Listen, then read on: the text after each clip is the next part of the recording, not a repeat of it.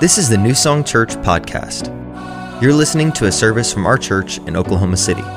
Wherever you're at today, we hope this helps you to better know God and to practice the way of Jesus. Now here's the message.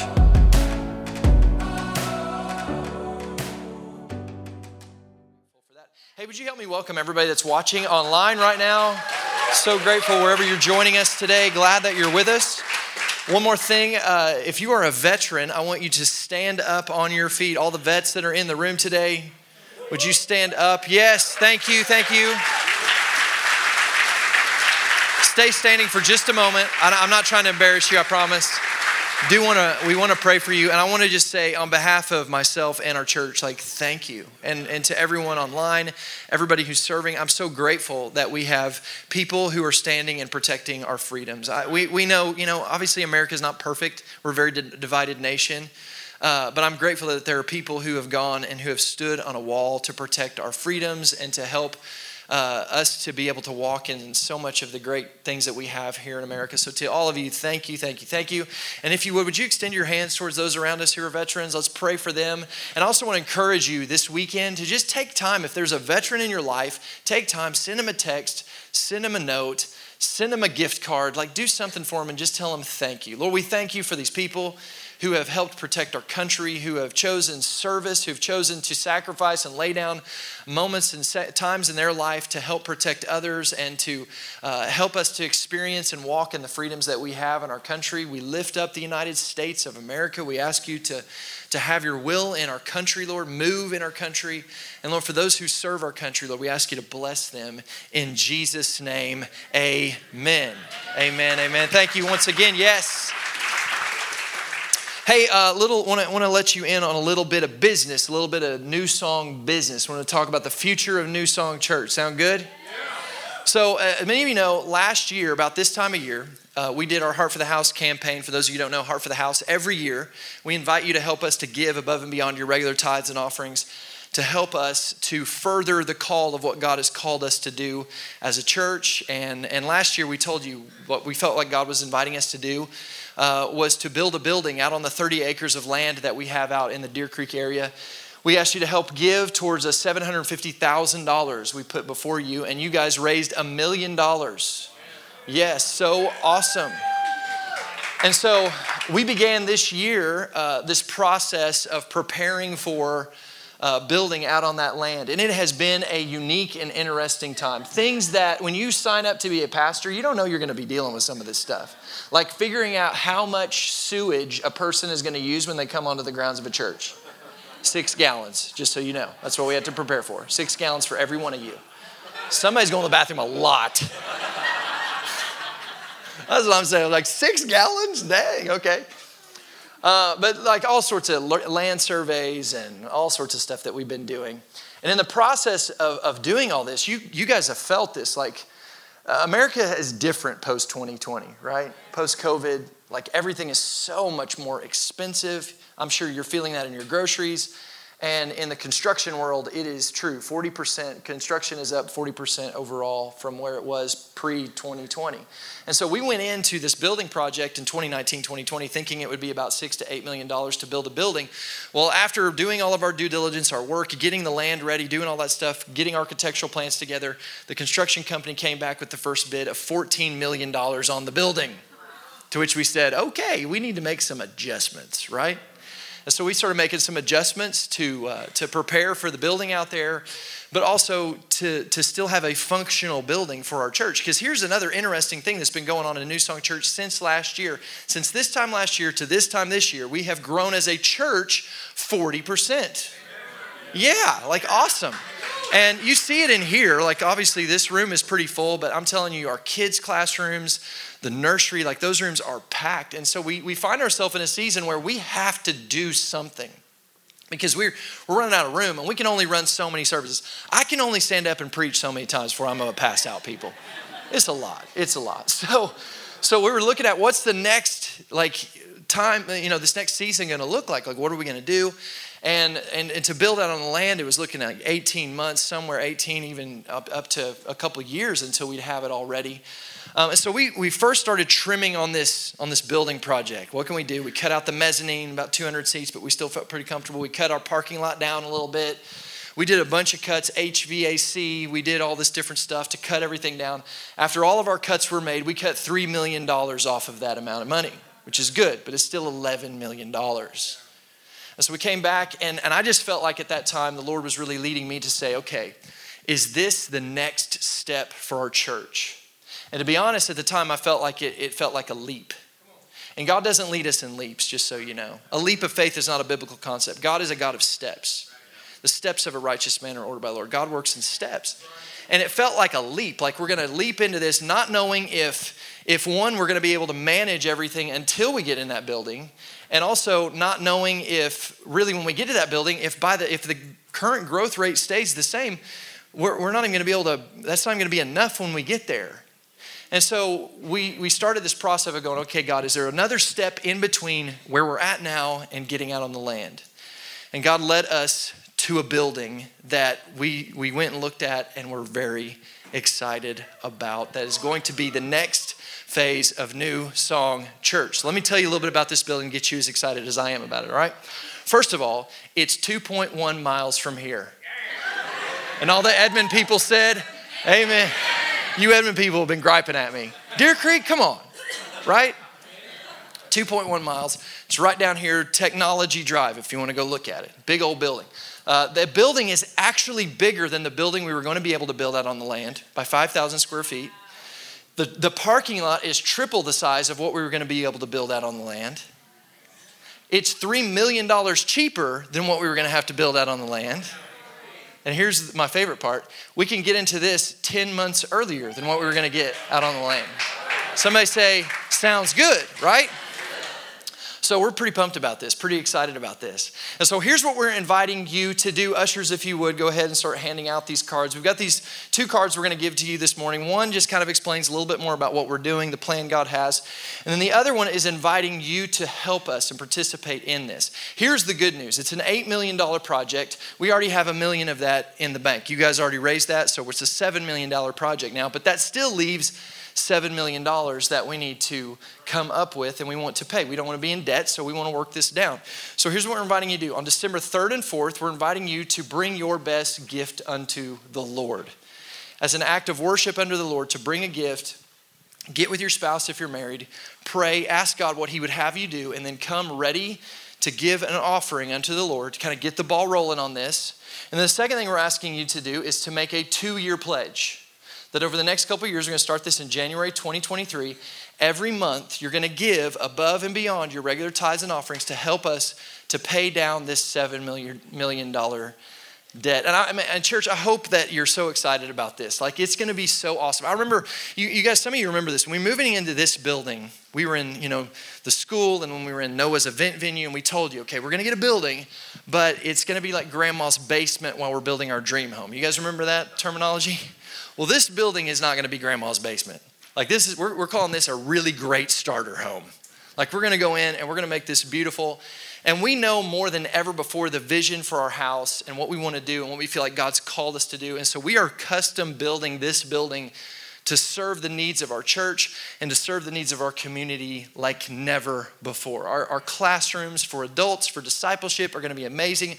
Our classrooms for kids are going to be amazing. What we can do with students is going to be so great. And then the overall just worship environment that we're going to be able to create is going to be so awesome and help us to do so much more with stuff like VBS for the community, serving the community, helping the community.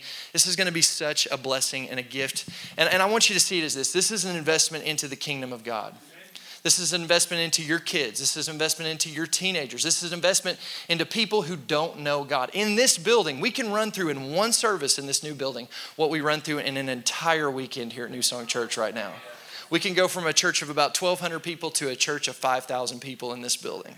So it's going to be amazing. And I believe God is going to show up, show out, and do something amazing. And you may be going, man, Josh, it feels like you're being a little bold and a little aggressive with this, asking us to give stuff. Yes, I am. I absolutely am, because I know how God works. When you sow into his kingdom, he sows into you. God is a good giver.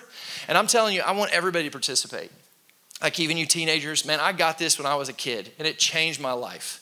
I got how important it is to be a part of what God is doing and to sow financially into what God is doing. And I've seen God be faithful to me throughout my entire life. Every time I've ever, we don't give to get, but when you give, just because it's the nature of God, you're going to get blessed because of it.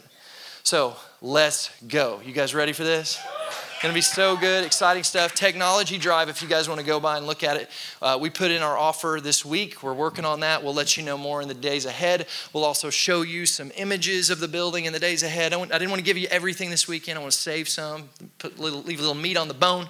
But we'll let you know more in the weeks ahead. It's going to be so good. All right, if you get your Bible, go to Acts chapter 15 and 2 Samuel chapter 6. Acts chapter 15, 2 Samuel chapter 6. I want to talk to you today about worship. I want to talk to you about worship. And here's what I'm calling this message. If you've got your Being Transformed journal, you're taking notes this morning, I'm calling this message, Why Do They Worship Like That?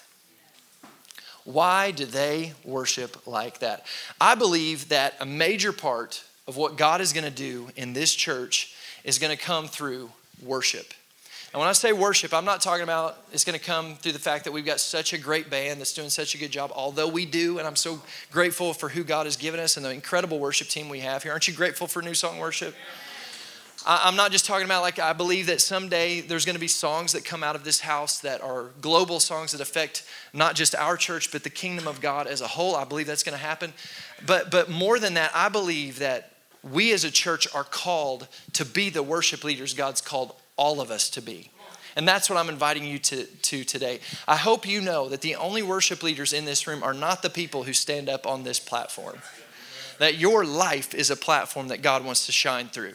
And when you walk into this building, how you worship and how you engage with God gives other people permission to worship and actually invites other people to the God that you love and the God that you serve. And I'm going to show you that today in Scripture. Before we dig into that, though, let's pray and let's invite God to move. Lord, we love you. We praise you. We thank you for what you're doing in this church. Thank you, Lord, for the growth that we're experiencing, not only in numbers, but just in spiritual growth. God, we're so grateful. Thank you for what you're doing today. We invite you into this moment, ask you to speak to us, reveal your heart to us, reveal what we need to see today. We praise you and give you glory and honor for what you're going to do today. In Jesus' name, amen. Amen. I want to be a church full of people who worship like David. Now, when I say David, I'm not talking about David Terry, our worship leader. Although, if I could get you to worship like David Terry, that would be pretty awesome. Sounding like David, getting into it like David, getting it like David. David does his little hopping like that. But I'm talking about King David. The Bible says this about David. It says that he had a heart after God. Acts 13:22. And when he had removed him, it's talking about Saul, he raised up unto them David to be their king, to whom also he gave their testimony and said, I have found David. I want you to notice that God was looking for someone like David. I found David, the son of Jesse, a man after mine own heart, which shall fulfill all my will. Notice when God found this guy named David, who had a heart after him, he found someone that through him he could fulfill his will. 1 Samuel 13:14 says this, talking about David, talking about him replacing Saul as king. The Lord hath sought. Again, God is looking for something, sought something. Him, a man after his own heart. And the Lord hath commanded him to be the captain over his people, because thou, talking about Saul. Saul, you guys know, he was the king of Israel. He was a half-hearted king, an arrogant king who didn't submit his life to God like he should. So he got removed. God sets in David. David had this heart for God. And now, we know this about David. David was not perfect. If you read the Bible, it's very clear that David was not perfect by any means. He had some big mistakes, some big sins, some big moments where he was away from God and off. But here's what we see in the life of David. David had a heart for God. He was a man after God's own heart. That means he was chasing after the heart of God. He was in pursuit of the heart of God. He was in pursuit of communion and connection with God. And if you look at the life of David, what you're going to see through the life of David is that David was a worshiper. But not just that he worshiped, because he did. He worshiped in good times, bad times, hard times, low times, high times. But he was a worship leader. He recognized his role in worshiping God and glorifying God and lifting God up. And I believe that God is inviting us to be the kind of church where people, all of us, are worshiping in that way, where people around us, the world around us, looks at the way we worship God with our life, looks at the way we worship God when we come together in a service like this, and they say, what do they know that I don't know? What's going on with them? Why do they worship like that? What do they understand about God that would make them choose to sing and exalt God and live the way they live? What do they know that I don't know? I believe God is calling us to a higher standard of worship. And I believe that it's through this higher standard of worship that many people are going to come to know God the way that they should know him. In fact, let me show you this in the Bible. Acts chapter 15, I told you to turn there. Verse 16, God is speaking here to his apostles, talking about some of how things are going to work in the New Testament church age. Verse 16, he says, after this, I will return and I will rebuild the tabernacle of David, which has fallen down. I will rebuild its ruins and I will set it up. Now check this out. So that phrase, so that, means that this is preparing for something, that there's a purpose behind what's getting ready to happen here. So that the purpose behind God setting up this tabernacle of David is this, so that the rest of mankind, that's talking about all other human beings, may seek the Lord, even all the Gentiles. Gentiles is a picture of people who are not currently in a covenant relationship with God. They're people who don't know God like we know God. The people who are away from God will come to know him and may seek him who are called by his name, says the Lord who does all these things. So check this out. God says here in this verse that he's going to restore the tabernacle of David. In the last days, he's going to restore this picture of this tabernacle of David. And when people see it, people who are away from God, people who don't have a relationship with God, people who are not in covenant with God, when they see the tabernacle of David restored, they're going to look at that and they're going to seek God because of it. So that leads us to the question, what's the tabernacle of David, right? So something you need to understand. In the Old Testament, there were three places where the presence of God was housed: the tabernacle of Moses, the tabernacle of David, and the temple of Solomon. Only one of them is going to be reestablished in this time. That's the tabernacle of David. The temple of Solomon will be restored in the millennium. But for now, we're in the age where the tabernacle of David is the one to be restored. So what's this all about? Well, the tabernacle of Moses and the temple of Solomon are a picture of pre-Jesus religion. They're a picture of in the tabernacle of Moses and the temple of Solomon, it was very divided. It was very exclusive. Not everybody could access the presence of God. In fact, only one person, one time a year, could go into the Holy of Holies. The high priest could go into the Holy of Holies and pour out a blood offering on the Ark of the Covenant, the place where the presence of God was, that was way deep into this tent or into this temple. They could go in there and they could pour out this offering to atone for the sins of all the people. But the tabernacle of Moses and the temple of Solomon are a picture of religiosity and checking all the boxes. And it was very complex and it was very exclusive. And the sound of the tabernacle of Moses and the temple of Solomon, the sound of them was the sound of slaughter. It was the sound of animals being sacrificed constantly. The smell of the tabernacle of Moses, the smell of the temple of Solomon was the smell of burning flesh. It was this picture of sacrifice. It was this picture of trying to kind of do things through the law and doing everything just right in order to only certain people have their sins atoned for and receive forgiveness. But the Temple of Solomon was different. It's sandwiched right there in the middle. And the Temple of Solomon was the Tabernacle of Solomon was a tent, a one-room tent that was mobile. And when it was created with the flaps up.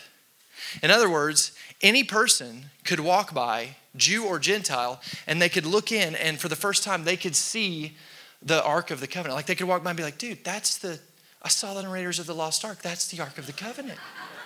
There it is. But it's a picture of them being able to look and see the place of the presence of God, have an encounter with the presence of God. And the other big key thing to the Tabernacle of David was it was a place of worship. In fact, two main characteristics of the Tabernacle of David was, one, expressive worship was on display. When David set up the Tabernacle of David, he set it up in such a way where he established 4,000 worship leaders to help lead worship. This is a solid worship team right there. And he also, at this time, 1 Chronicles 23 talks about this, God starts teaching him all these different and showing him how to invent all these different instruments So like string instruments and percussion instruments and wind instruments, he's inventing all this stuff. And it's the first time ever that worship is associated with being in the presence of God. So from the outside, a person could look, and when they see the temple, the tabernacle of David, here's what they see. They see a place where the presence of God is on display for all to see, and they see people in the presence of God, worshiping God and glorifying God. The second thing we see with the tabernacle of David was that blood sacrifices were introductory. In other words, they were necessary, they were important, sin had to be atoned for, but after the initial blood sacrifice was made, the next sacrifice brought was the sacrifice of praise and worship. Now, I got good news for you today. We are a part of the New Testament church. In the New Testament church, you don't have to bring an animal and slaughter it every week at church. Somebody say, amen. The sound of our church is not the sound of animals being slaughtered. And the smell of our church, although sometimes the smell of our church is the smell of marijuana. That's a whole, people online are going, what are you talking about right now? There's a growery right over here. That was not here when we started, just so you know. But that happened, and it's a thing. It smells like skunk here every once in a while. Some of you, you enjoy that, though. Worship takes you back to your dorm days. Bringing Cheetos into church with you. Just, okay, let me get back to Jesus here. But today, the sacrifice, listen, here's what I'm getting at. The sacrifice has been made. Jesus was the ultimate sacrifice. He was the perfect Lamb of God that was slain for our sins. He willingly died on the cross. His blood was shed, and he atoned for our sins. He made a way so that we who were dead could now be free from our sins and be brought back to life. And now we can be in the presence of a holy God. And in fact, here's what's even greater. Because of Jesus, we now are the temple of David. We're the tabernacle of David. We are the ones that carry around the presence. Think about that, what the tabernacle of David was. It was a mobile tent with the flaps up. It was a mobile tent that could move around, and through it, people could see the presence of God on display, and they could see people of worship to God. That's who you're called to be. We're called to be a tabernacle of David type people who through our lives, we got the flaps up. We're living, not hidden behind. God's not hidden in our life. He's on display through our life, where people can see God through our life, and they can see worship expressed to him through our life, and especially when we come into the house of God like this to worship him together. Somebody say, amen. So that's what we're supposed to be, but how many of you know we don't always live that out perfectly? Like, we don't always display that like we should. And I really believe that there's three major obstacles that can get in the way, that keep us from being the people of God who display the image of God in such a way that the world looks at us and goes, man, what do they know that I don't know? Why do they worship the way that they're worshiping God? So look at this with me. 2 Samuel chapter 6, we see three obstacles David is dealing with. So David is going to get the Ark of the Covenant. The Ark of the Covenant has been stolen. The Philistine people have stolen it. They saw the importance of the presence of God, and so they went and stole it for their own use, but it didn't work out so well. So David is now going to get it, to retrieve it, and he's going to bring it back from captivity to the city of David, where he's going to put it on display. And he will set up this tabernacle of David. He's going to get it to bring it there. And on the way, he runs into these three obstacles. And I think these three obstacles that David runs into are a picture of the obstacles we can deal with. Look at this with me. 2 Samuel chapter 6, verse 1. David again brought together all the able young men of Israel, 30,000. He and all his men went to Bala, to Judah, to bring up from there the Ark of God. Verse 3, they set the Ark of God on a new cart. Now stop right there.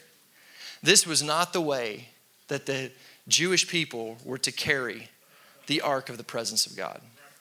The way that the Ark was supposed to be carried by the people of God was, it was supposed to be, it had these poles on the side of it. And they were to take those poles and they were to lift it up onto the shoulders of sanctified priests. Sanctified priests means priests who have gone through a cleansing process, who are examining their lives, looking at their lives and saying, am I where I should be when it comes to this process of carrying the presence of God where it's supposed to go?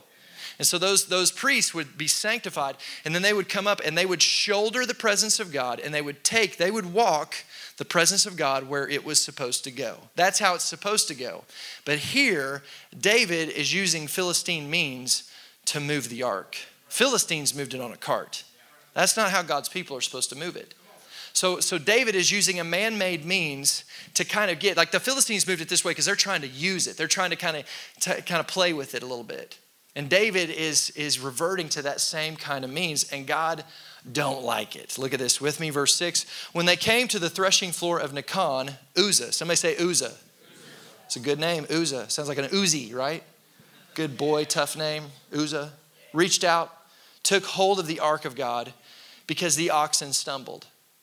The oxen stumbled. It's not supposed to be carried on a cart. It's supposed to be carried by a sanctified priest. They're carrying it the wrong way. The oxen stumbles. The ark starts to fall. Uzzah reaches out to try to stabilize it. And look at this, verse 7. The Lord's anger burned against Uzzah because of his irreverent act. Not just that he touches the ark, because we know that that's wrong. Numbers 14 tells us you're not supposed to touch holy things. If you touch the holy things, God told Moses, if they touch the holy things, they're going to die. That's known. They know this. So that was a mess up, but it's the overall irreverence of the whole moment here. They're not seeing the presence of God like they should, and so they're not carrying it the proper way, and it leads to death. It leads to destruction. Struck him down. He died beside the ark of God. If you're taking notes, I want you to write this down. God's presence is hosted, not handled.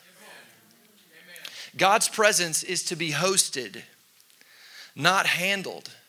I think we're living in a day and age where we don't recognize and have a reverence for the presence of God sometimes like we should in the church. We see the presence of God as like, it's about us. I want to go to church. I've had a bad week. I need to go to church so I can get in worship and I can get my feels. I can get goosebumps. We're making it about us. And some churches have catered to that. We make the part of worship in a church service. It's all about entertaining people. It's all about trying to, give people what they want. It's about people instead of it being about God. Listen, our worship is supposed to be aimed at God. And the way that the presence of God is carried, if we want to see the presence of God carried in our church, and people come to New Song Church and they'll tell me, there's just something that when I first came here, just something felt right. That right feeling is the presence of God. And the reason it's on display is because we approach it the right way. We love you. I want you to know we love you. We want you to feel welcomed in this house, but you are not the guest of honor in this house. Jesus is. And above all, we want to welcome him here. We want him to find a place, because if he shows up, then everything else will work out just fine. But so often what we do is we don't approach the presence of God the right way, and so we can't carry it. We're trying to carry it through man-made means. We're trying to just use it for our benefit. We're sticking the presence of God on a cart, and we're not examining ourselves. Listen, here's good news for you. You are a king and a priest. Jesus established that for you. Revelation 1:6 says, we have been established as kings and priests.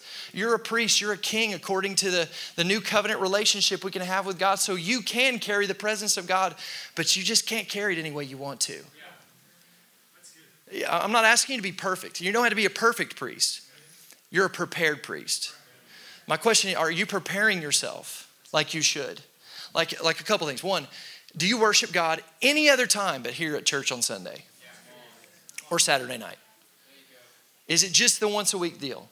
Are you in the Word at all? Are you studying God's Word at all? The Bible says you'll worship him in spirit and in truth.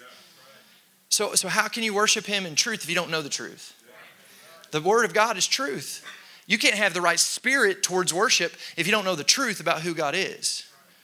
Do you have sin in your life that you're not dealing with? Do you have an unforgiveness in your heart that you're not dealing with? Like, part of being a sanctified priest who carries the presence of God is going, am I where I need to be? Let me remind you, God is a holy God. He's a holy God. And we can't just mess around with this. Like, he loves you. And we can come humbly before the throne of grace. Like, there's a throne of grace. He loves you. But you need to understand, if you're going to carry the presence of God, if we're going to be the church that worships God and displays the image of God through our lives, through our worship, then we have to recognize we can't just come to God any way we want to, because the presence of God will not just be handled. It has to be hosted. Are you hosting the presence of God like you should?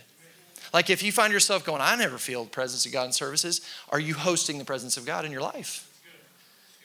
Like, are you making it possible for God to show up in your life like he wants to? We got to host the presence of God. God's presence is hosted, not handled. Here's the second thing we see, is that our view of God must be correct. If we're going to be the tabernacle of David people that God's called us to be, we got to have the right view when it comes to God, because you have the wrong view of God, you're going to have a hard time worshiping him the right way. So look at this, verse 8. It says, then David was angry. This is after Uzzah drops dead. David was angry. Notice that. He's angry at God because of the Lord's wrath had been broken out against Uzzah. Verse 9, David was afraid. So he's angry and he's afraid of the Lord that day and said, how will the ark of the Lord ever come to me? I want you to know something. When circumstances didn't go the way David thought they would, he became angry and afraid. His perception of God got adjusted and worship stopped. And it's important that you understand your view of God, how you see God, is so important to how you will worship God. If you see God the wrong way, you're going to have a hard time worshiping him the right way. And there's an enemy in your life. There really is a real devil. Jesus talked about Satan. There's a real devil. The Bible says he's seeking who he can devour. He wants to steal, kill, and destroy you. Like when we talk about the devil, we're not just trying to we're not talking about the boogeyman here to try to just get you to do what we want you to do. Like that's not what this is. There is a real enemy of your life.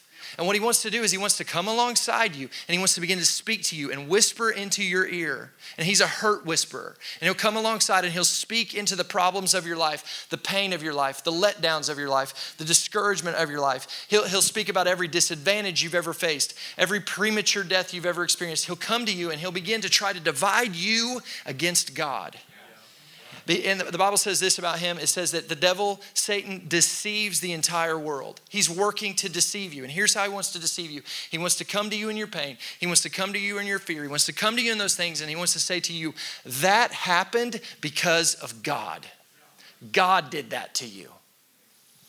And because here's what he knows. If he can get you to believe that God is untrustworthy, if God is hard to understand, God is just kind of like, man, sometimes he's good, sometimes he's bad. I don't really know what he's going to do. It's kind of up in the air here. If he can get you to believe that, you're going to have a hard time worshiping that God. Just in the same way, like if you have a relationship with someone and sometimes they're really nice to you and sometimes they punch you in the face.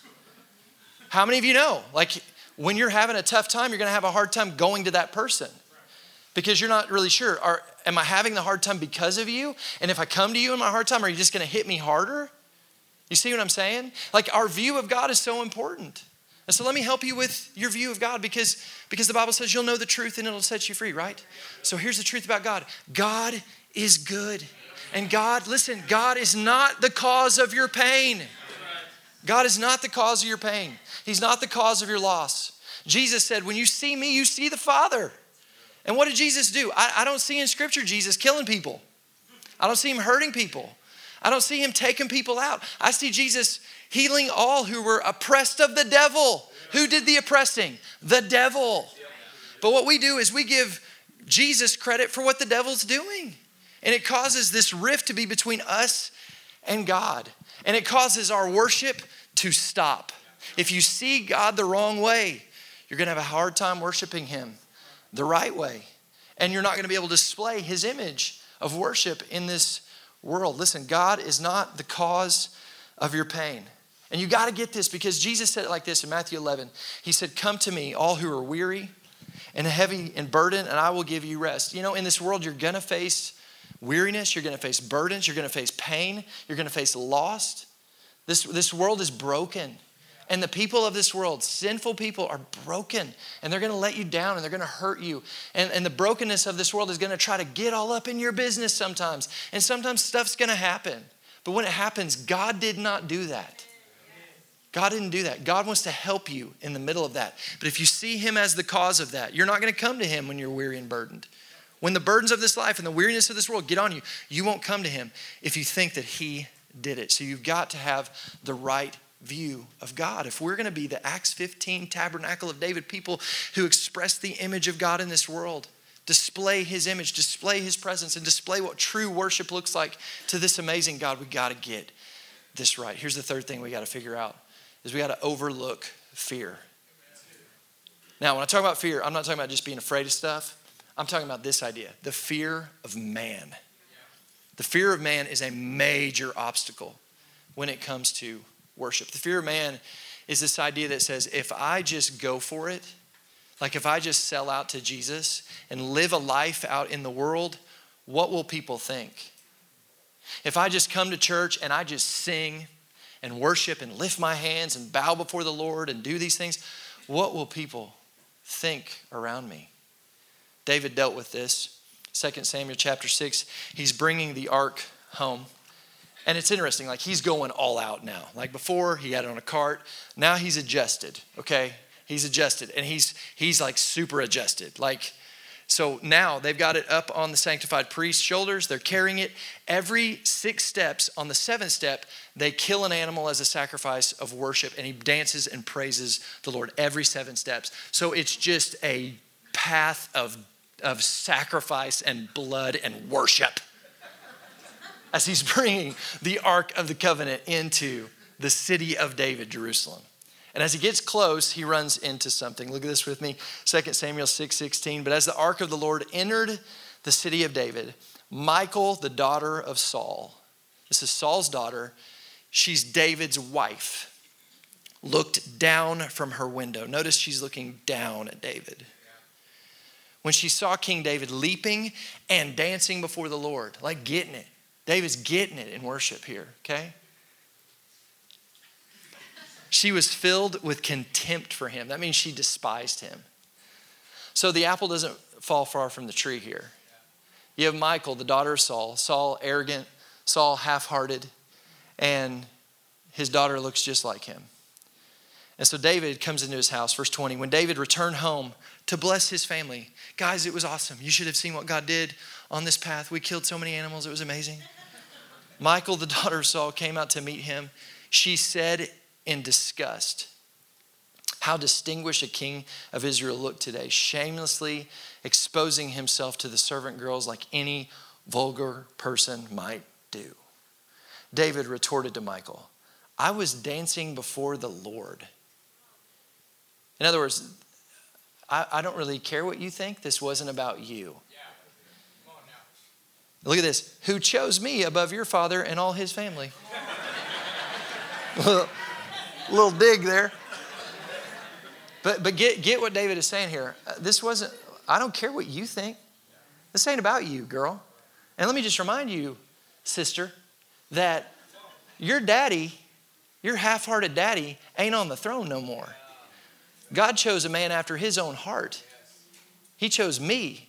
And my worship is unto him. It says in goes on here, verse 21, he, talking about God, appointed me as the leader of Israel, the people of the Lord. So I celebrate before the Lord. This is to God.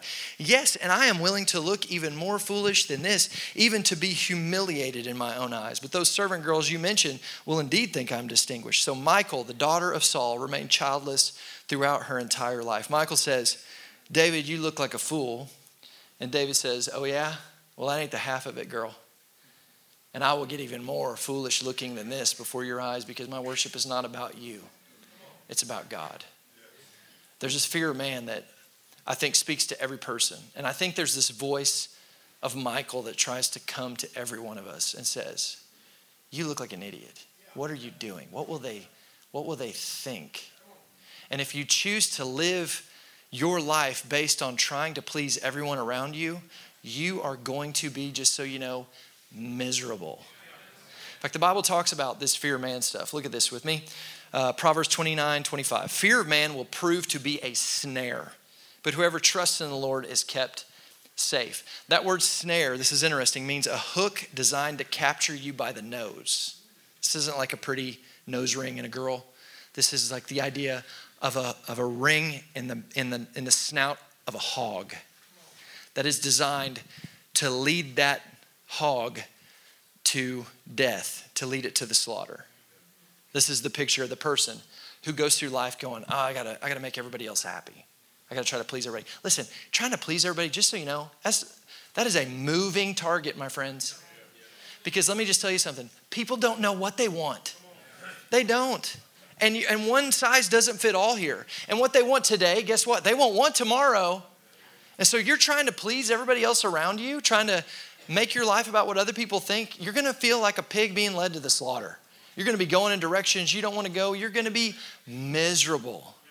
Eugene Peterson says this: the Christian who cares only for God's approval lives free of the tyranny of comfortist pressures, relaxed under the steady direction of the God who loves us and gives himself for us. Those who try to please the world by their behavior very quickly find themselves under the unkind surveillance of 1,000 critics. Paul said it like this in Galatians 1:10. Am I now trying to win the approval of human beings or of God? And I want you to notice something. He doesn't say you can do both. Or am I trying to please people? If I were still trying to please people, I would not be a servant of Christ. In other words, if I'm trying to make everybody else in this world happy, I'm not really seeking to please God like I should. So here's the question for you. Who are you aiming to please? Who are you aiming to please? With how you live your life, who are you aiming to please? With how you worship God, who are you aiming to please? You know, I could show you in Scripture all these verses that speak to the people of God worshiping God with songs, with shouts, by clapping our hands, by bowing before the Lord, by dancing before the Lord. You say, Pastor Josh, are you saying we can dance? Not in this building, not very easily. Don't have a lot of room in here. But I also want you to know, can we obey the Lord in what he's asking us to do? Absolutely. Like if you're in worship and the Spirit of God hits you and you want to dance before the Lord, that's fine. Like go for it. The ushers will let you know if it gets out of hand, okay? But we want you to worship the Lord. You say, well, Pastor Josh, I don't know. That's just not my personality. I don't feel really comfortable with that. That's just not, okay, so here's what you've decided, just so you know, I'm just letting you know, just being real with you.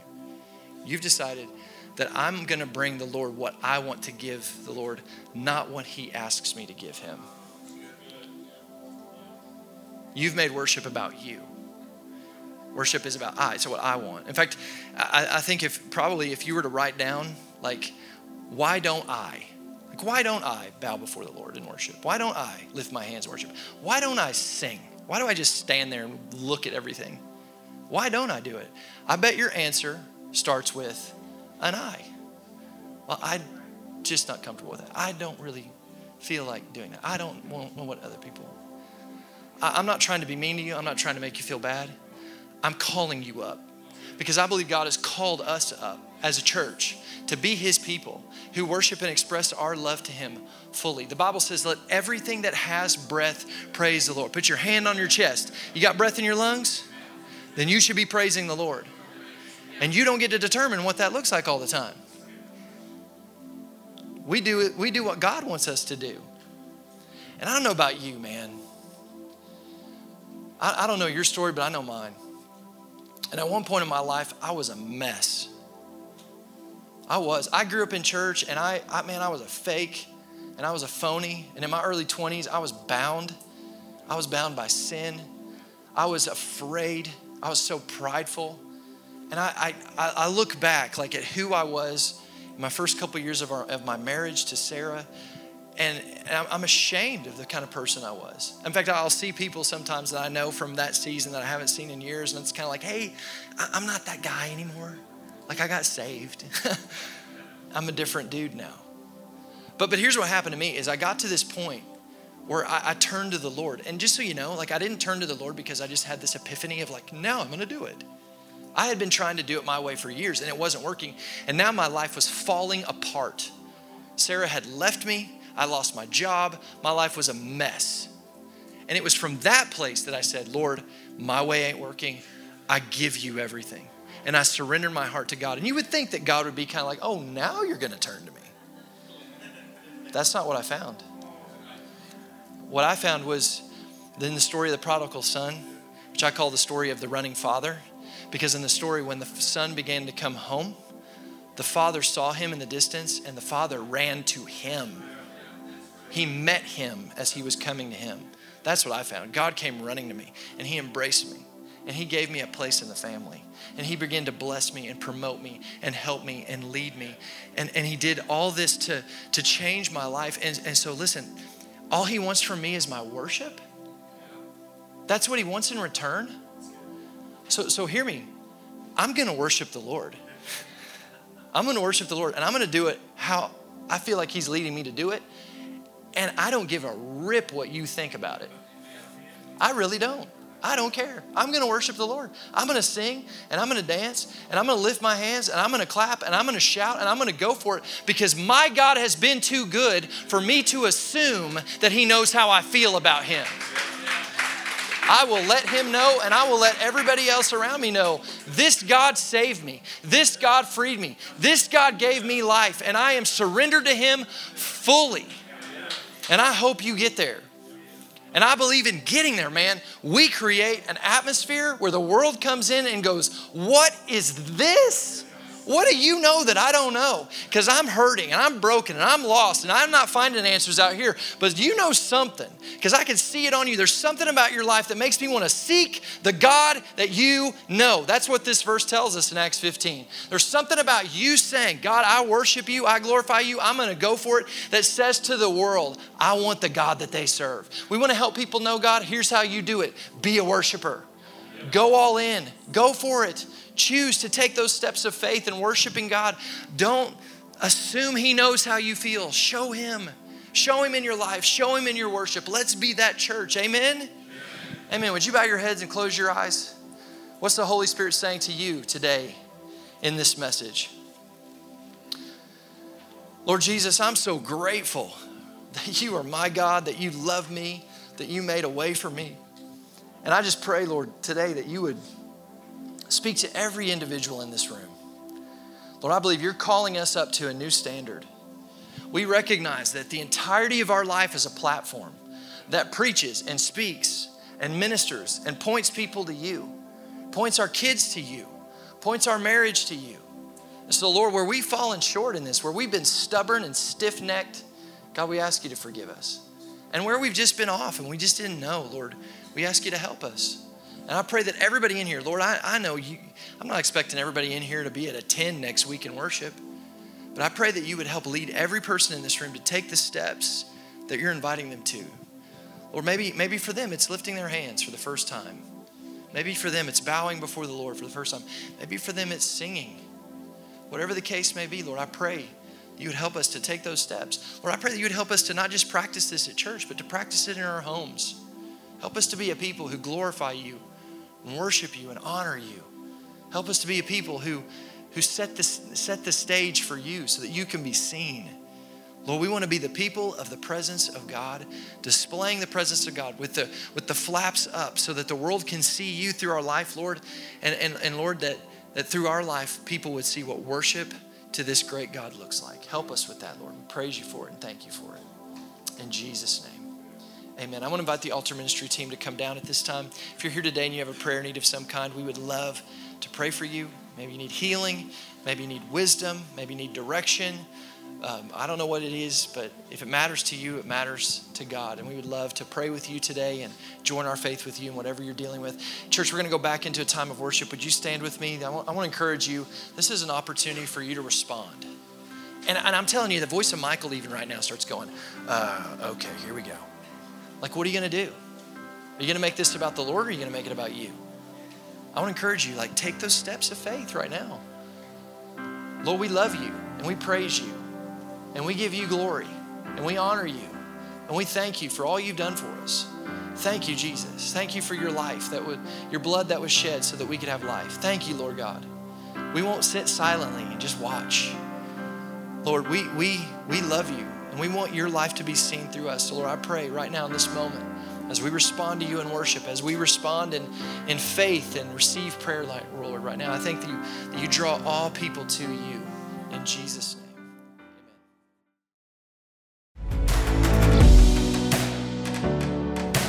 Amen. Thanks again for listening. For more information on our church or for more resources to help you grow in your faith, go to newsongpeople.com or download our app by searching for New Song Church OKC in the App Store.